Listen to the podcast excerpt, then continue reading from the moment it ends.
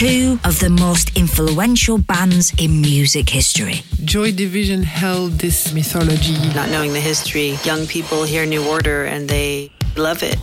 One incredible tale. They're uncompromising, rebellious, they push the envelope. There's just like that darker undercurrent. Just there's nothing like it. They sort of changed the world twice. This is Transmissions, the definitive story of New Order and Joy Division.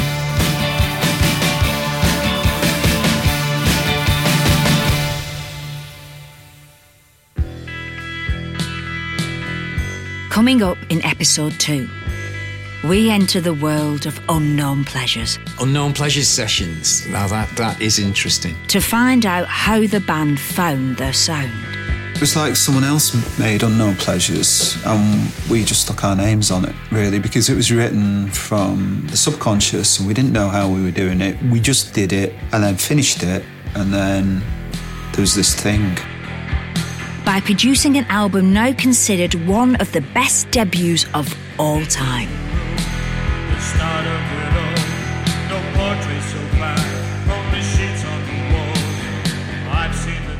I mean, we were making an album, yeah, but we were just recording all the songs that we got at that point. So when we recorded Unknown Pleasures, we didn't just go in and record Unknown Pleasures and go home. An album whose influence still stretches far and wide. Unknown territory. That's what it felt like to me.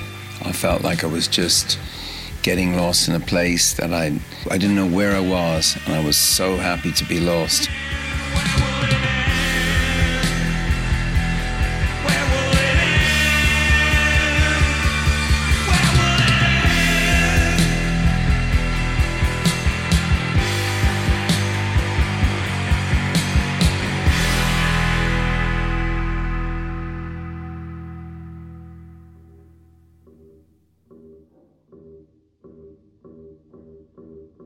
It's nearly three years since Joy Division formed, but their signature sound remains elusive. Bernard Sumner. Before Unknown Pleasures, we'd written one set of songs that was just just learning how to play our instruments, you know, how to put three chords together, basically. And that one set of songs was terrible. But I'm sure everyone's first set of songs is terrible. You've got to start somewhere. Peter Hook. You were a bystander. You know, you'd written the music and you were watching your mates, friends and associates perform, but you weren't actually stuck in the process yet because you didn't know how to do it. You knew how to play a guitar in a, you know, crappy old freezing cold practice room, but you didn't know how to record it. That's a synthetic bass drum. Um,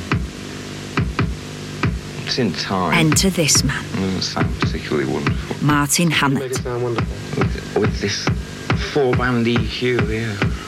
Free. A failed chemistry student, Hannett was beginning to make a name for himself in Manchester as a maverick producer after working with the punk band Buzzcocks and the poet John Cooper Clarke.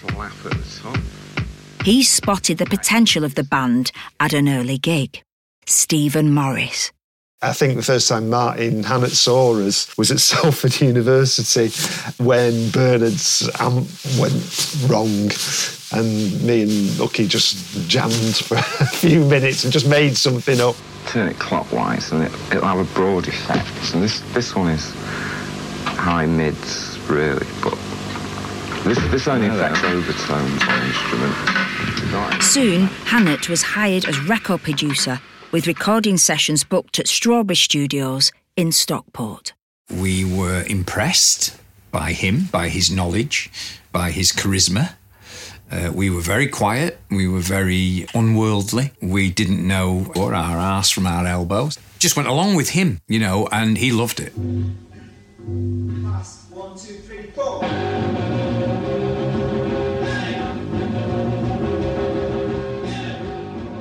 We get to rehearsals and we could communicate really well and we talk about what we've seen on TV last night or where we've been for a drink. Just talked a lot, really. And uh, until we started making music. And then when we started making music, we stopped talking to each other. And we just all lived on our own island. It was four separate people doing their own thing, really. It's very, it sounds very strange. That's because it is very strange. yeah. Still obsessed with punk, the band knew what sound they were going for. We wanted it to sound like the Sex Pistols, the Clash, because that's what we loved. You know, the power, the roar, ah! Hannett, however, had other ideas. I think his attitude was these idiots, that have managed to write this superb album by mistake don't know what they're doing. So I'll get them out from under my feet, and then I can do what I want without their uh, their stupid comments. Nearly a decade older than the band, Hannett instantly took control in the studio. Literally, we danced to every time he wanted us. If he said jump, we said how high. With an obsession for the experimental, Hannett's working style was far from conventional. He insisted that we work at night because uh, he told us the studio was cheaper. I think the thing was is that it was the start of his drug thing where the night seems attractive when you're on drugs, the day doesn't. The romanticism of recording at night in Strawberry Studios was pretty spooky, pretty weird, you know, but it was nice. It was a nice atmosphere. On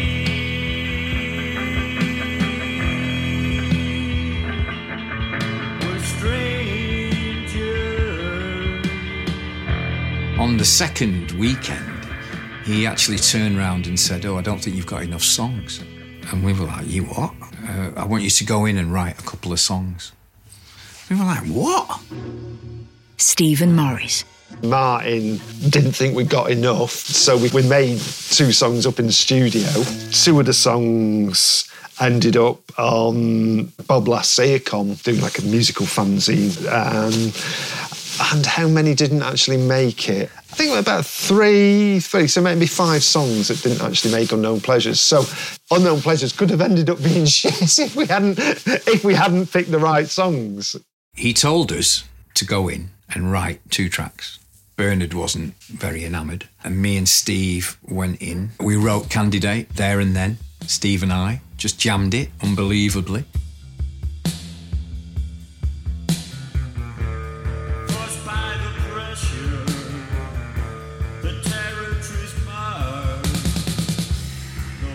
Candidate became the first track to feature Bernard's. Which, uh, whenever he played like that on a track, I always thought that it was like the least you could possibly play would be. And Martin um, affected it, used it backwards, and fuck me, it sounded fantastic.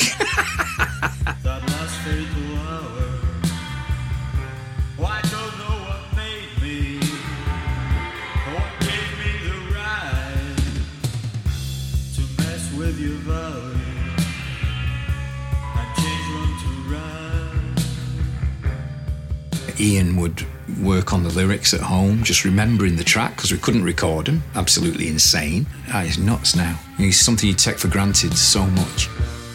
Please keep your distance. The trail is to here. There's blood on your finger. Brought on by fear. Ian worked really hard at writing lyrics. He was great Uh, at writing lyrics. Two of the songs, Candidate was one which was basically just we sound checking the bass and drums and became with that, up with that riff. And then Ian just wrote the lyrics of like overnight. We.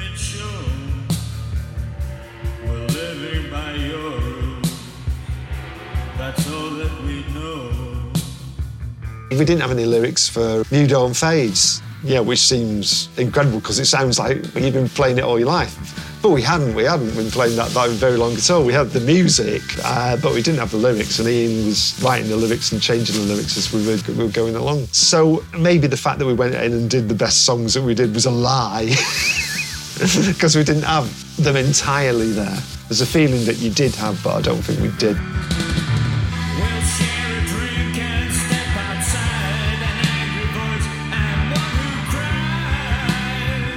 As the band wrote and rewrote material on the hoof, Hannett's working methods became more erratic. As well as deploying an array of cutting edge digital effects, Hannett recorded the sounds of bottle smashing, someone eating a packet of crisps, even the noise of the studio lift and toilet. At one point, he ordered Stephen Morris to dismantle his entire drum kit piece by piece in order to locate a small rattle he swore you could hear on tape. Peter Hook. I think we did three weekends. Two weekends we recorded. That would have been shorter, but I unfortunately spilt a bottle of brown ale down my amplifier, which extended it by a little bit. Can't believe I used to drink brown ale. I drank brown ale because no one would nick it out of the dressing room. That's why. No one else would touch the stuff, and it was sickly sweet, and I liked it. One weekend we mixed. And we weren't allowed there when it was being mixed. I don't even remember being there for the mix. So I'm not too sure we were invited. So the first time we heard it was when it was finished.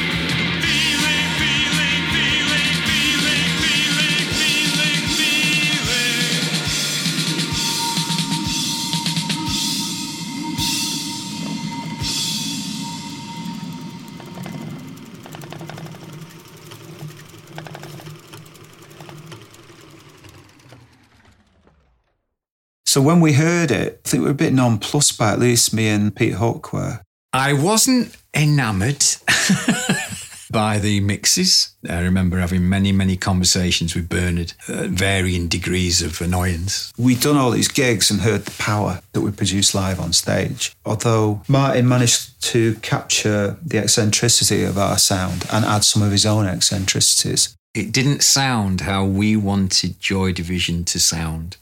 And it didn't sound like the sound we had in our heads. It didn't sound like Joy Division live. It was a completely different, same songs, but a completely different feel. The of Studios was a real 1970s studio, and the walls were covered in thick carpet, shag pile carpet, and the floor was, and, and there was no reflective surfaces, so it was a completely dead studio. So it sounded like you were recording a vacuum with no ambience at all. And the idea was that was Martin was going to add electronic ambience after, which he did do with a thing called Marshall Time Modulator. You could do that now with the technology we have now, but in those days, the technology wasn't really up to it. So you ended up with this kind of thin, watery reverb and thin effects put on this sound that was made in a vacuum, which I guess gave it an idiosyncratic sound that made it more unusual. So there was a plus side to it, but a negative side to it.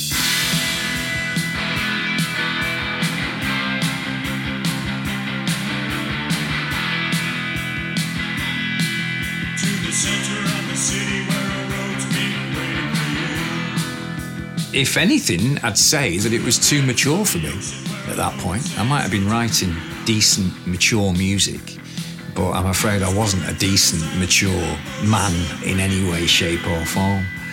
So, yeah, I was a punk. I was screaming, angry, sweaty, aggressive punk, and I wanted our LP to be like that. When it wasn't, I was absolutely heartbroken. Peter Hook might have been heartbroken, but when Unknown Pleasures was released in the summer of 1979, it was met with incredible reviews. Now, you've probably heard something from their new album, Unknown Pleasures, on The Peeler Show, and the reviews have been very, very complimentary. When Richard Skinner met Stephen Morris and Ian Curtis from the band, he wondered whether they felt their isolation in Manchester was a help or a hindrance to their careers. At the time when we started in Manchester, there were only three or four other groups of the new wave type. Yet in London, there seemed to be a lot more. I think in Manchester, a lot of groups expanded, you know, went their own different ways. With all the attention that you're beginning to get in the music press and these incredibly glowing reviews for your album, deserved glowing reviews too, how does it feel for you as a band to suddenly be the, the thing that everybody's looking at? To be honest, it doesn't affect us at all because when we started, we got very bad reviews. and then we got a few good ones and a few bad ones. Not everyone in the whole country is not going to like us, so not going to bother us.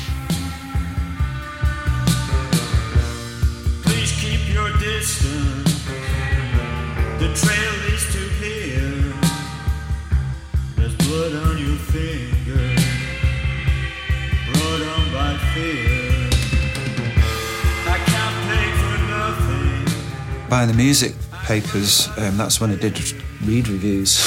Pretty universally really good, which took me by surprise a bit because the journalists were so cynical in those days we'd somehow cut through the cynicism. So to get universally applauded was um, a bit of a surprise, really. I obviously thought it was great. It was thrilled over the moon, yeah, because it meant that we had a future. To find out literally within, wow, a week, two weeks, all the records had been sold, distributed, and they were getting ready for a second pressing. It was absolutely mind boggling. I suppose, you know, in a funny way, looking back now, I'm so delighted that me and Barney didn't get our own way because we would have bloody ruined probably one of the greatest albums of the 20th century. We were lucky. We were lucky that what we did was fantastic. Martin was a difficult character, but he gave us the gift of longevity. Is, there an, is, is, this, is this an art form or are you just a technician? Come on, serious question. Is this an art form or are you just a technician? I don't know. Of course it's an, an art form, yeah. But, I mean, it's also something else. It's their living.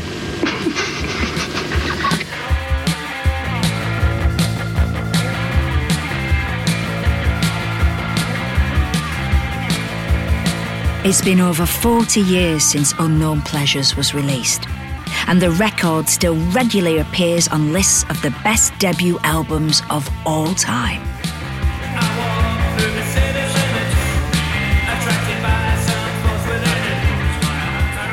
It's beloved by both fans and critics, but it's also influenced some of the biggest selling artists ever, including Bono from U2, who had just turned 19 when the album came out. Unknown territory, that's what it felt like to me. I felt like I was just getting lost in a place that I, I didn't know where I was, and I was so happy to be lost. It meant a great deal to me when I was, I guess, 19, 20. I think, you know, Adam Clayton, if he were here, would say Hookie's bass parts had a huge impact. Larry Mullen, if he's here, would say Steve's drums were just really a, a big influence. I never tried to sing like Ian Curtis, but I certainly wanted to travel to territory that felt like no one had ever been there before. I always feel that's what, what you want to do as an artist is, is find find a place no one has been. You might need some influences to get you there, even strong influences. But I think U2 synthesized all our influence and found our own unique territory. But I don't think we would have found it without having walked through walked through theirs and you know left our footprints and you know, some car keys and bag of crisps and whatever else. One guitarist who has drawn inspiration from the production techniques used on Unknown Pleasures is Radiohead's Jonny Greenwood. My brother Colin, also in Radiohead, was obsessed with Ian Curtis and Joy Division. And every morning before school, he would play Joy Division. It was like, it's the sound of dark winter mornings heading off for school and just hearing that in the sitting room every day. I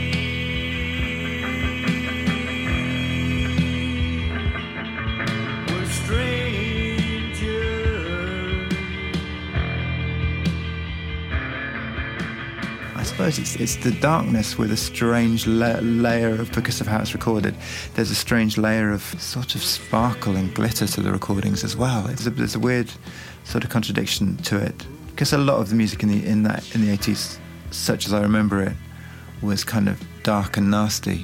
But that was something else. That was sort of shimmery as well as sort of bleak. I don't know, it's very beautiful music, I suppose, what I'm trying to say. For Blur's Damon Albarn, the way it was recorded made the album like no other.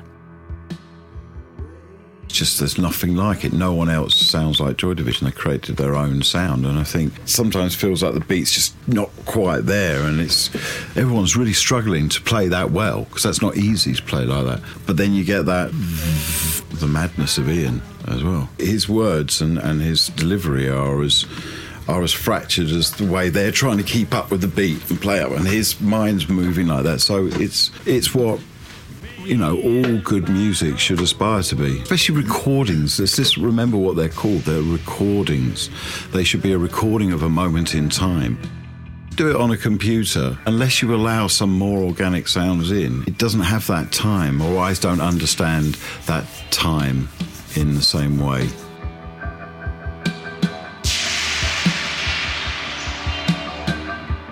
Evidence of Unknown Pleasure's global influence is provided by the fashion designer, Kanye West collaborator, and huge Joy Division fan, Virgil Abloh. You know, I first came across Joy Division in my teenage years. You know, I'm from uh, a small town outside of Chicago, Illinois, which is very like uh, suburban in the 90s were my teenage years.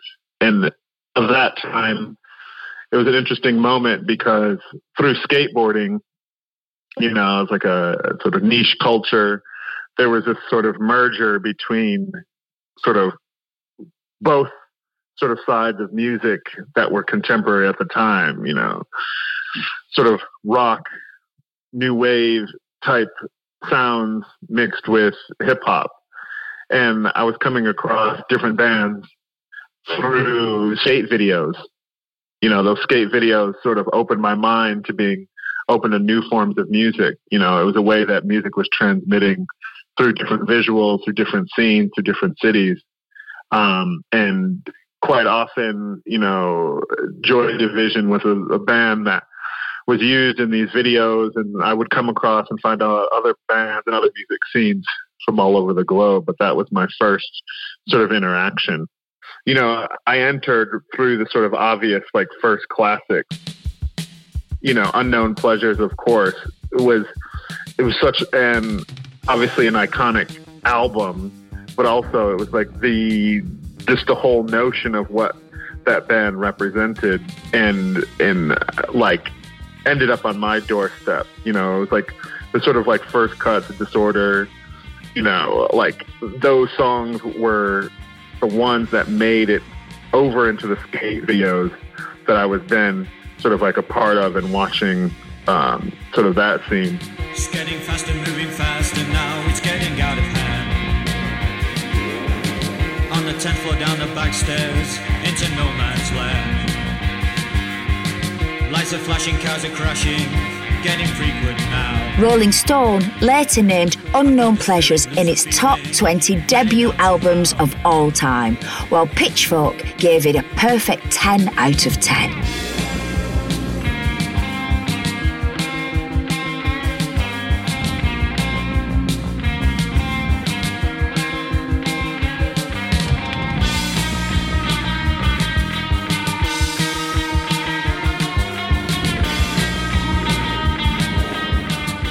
But it's not just the sound of Unknown Pleasures that still endures today.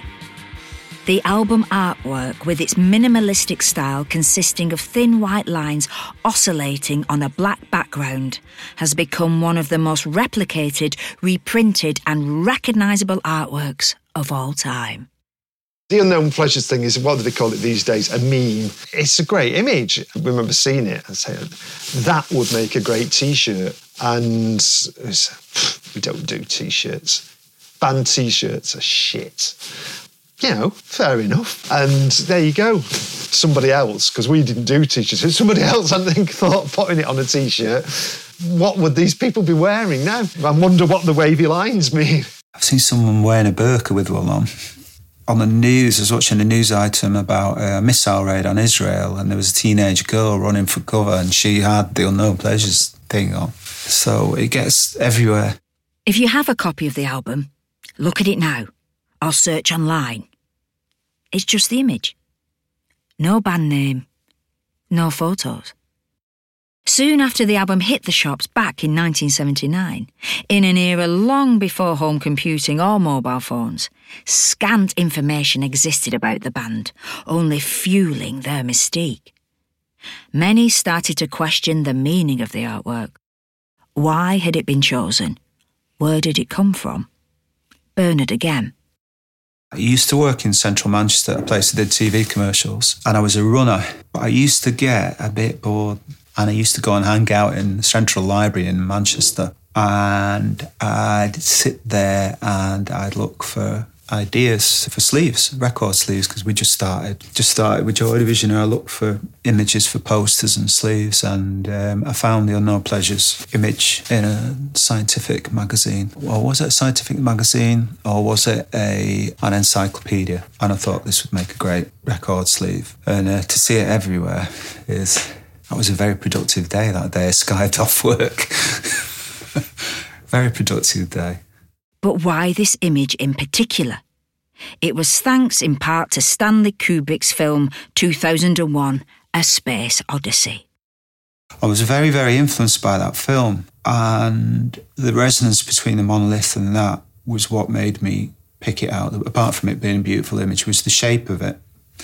I used to have pretty bad insomnia, and I lived in a like a council flat, and I couldn't get sleep at night, so TV didn't stay on late then. So you know, I didn't get to sleep till about four thirty in the morning. They did have uh, video videotape recorders, so I used to watch videos. And one of them was 2001, and I used to have the sound off, and the soundtrack for 2001 is great.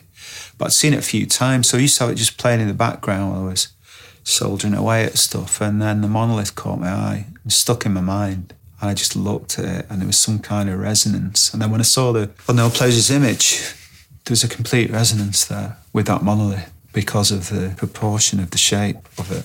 The artwork was designed by another key figure in this story, Peter Saville, now considered one of the world's most celebrated graphic designers. Back in 1979, as well as helping to shape the visual mythology of Joy Division, Saville was part of a team hell bent on making Manchester the focus of the music world.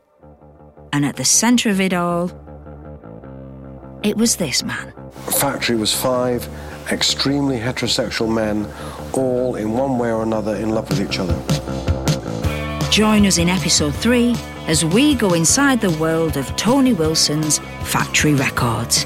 Happiest moments I spent with Factory were sitting there with the glue, sticking together, you know, the Durutti Columns first LP, sticking the sandpaper on. To hear how they created a sound which defined a city. People would say to you, your music sounds like Manchester. I mean, how can sound like a place? Yeah, it's ridiculous. But it does. Your environment just does come out. Tony and Rob, particularly, love Manchester. I'm Maxine Peake, and this has been part two of Transmissions, the definitive story of Joy Division and New Order.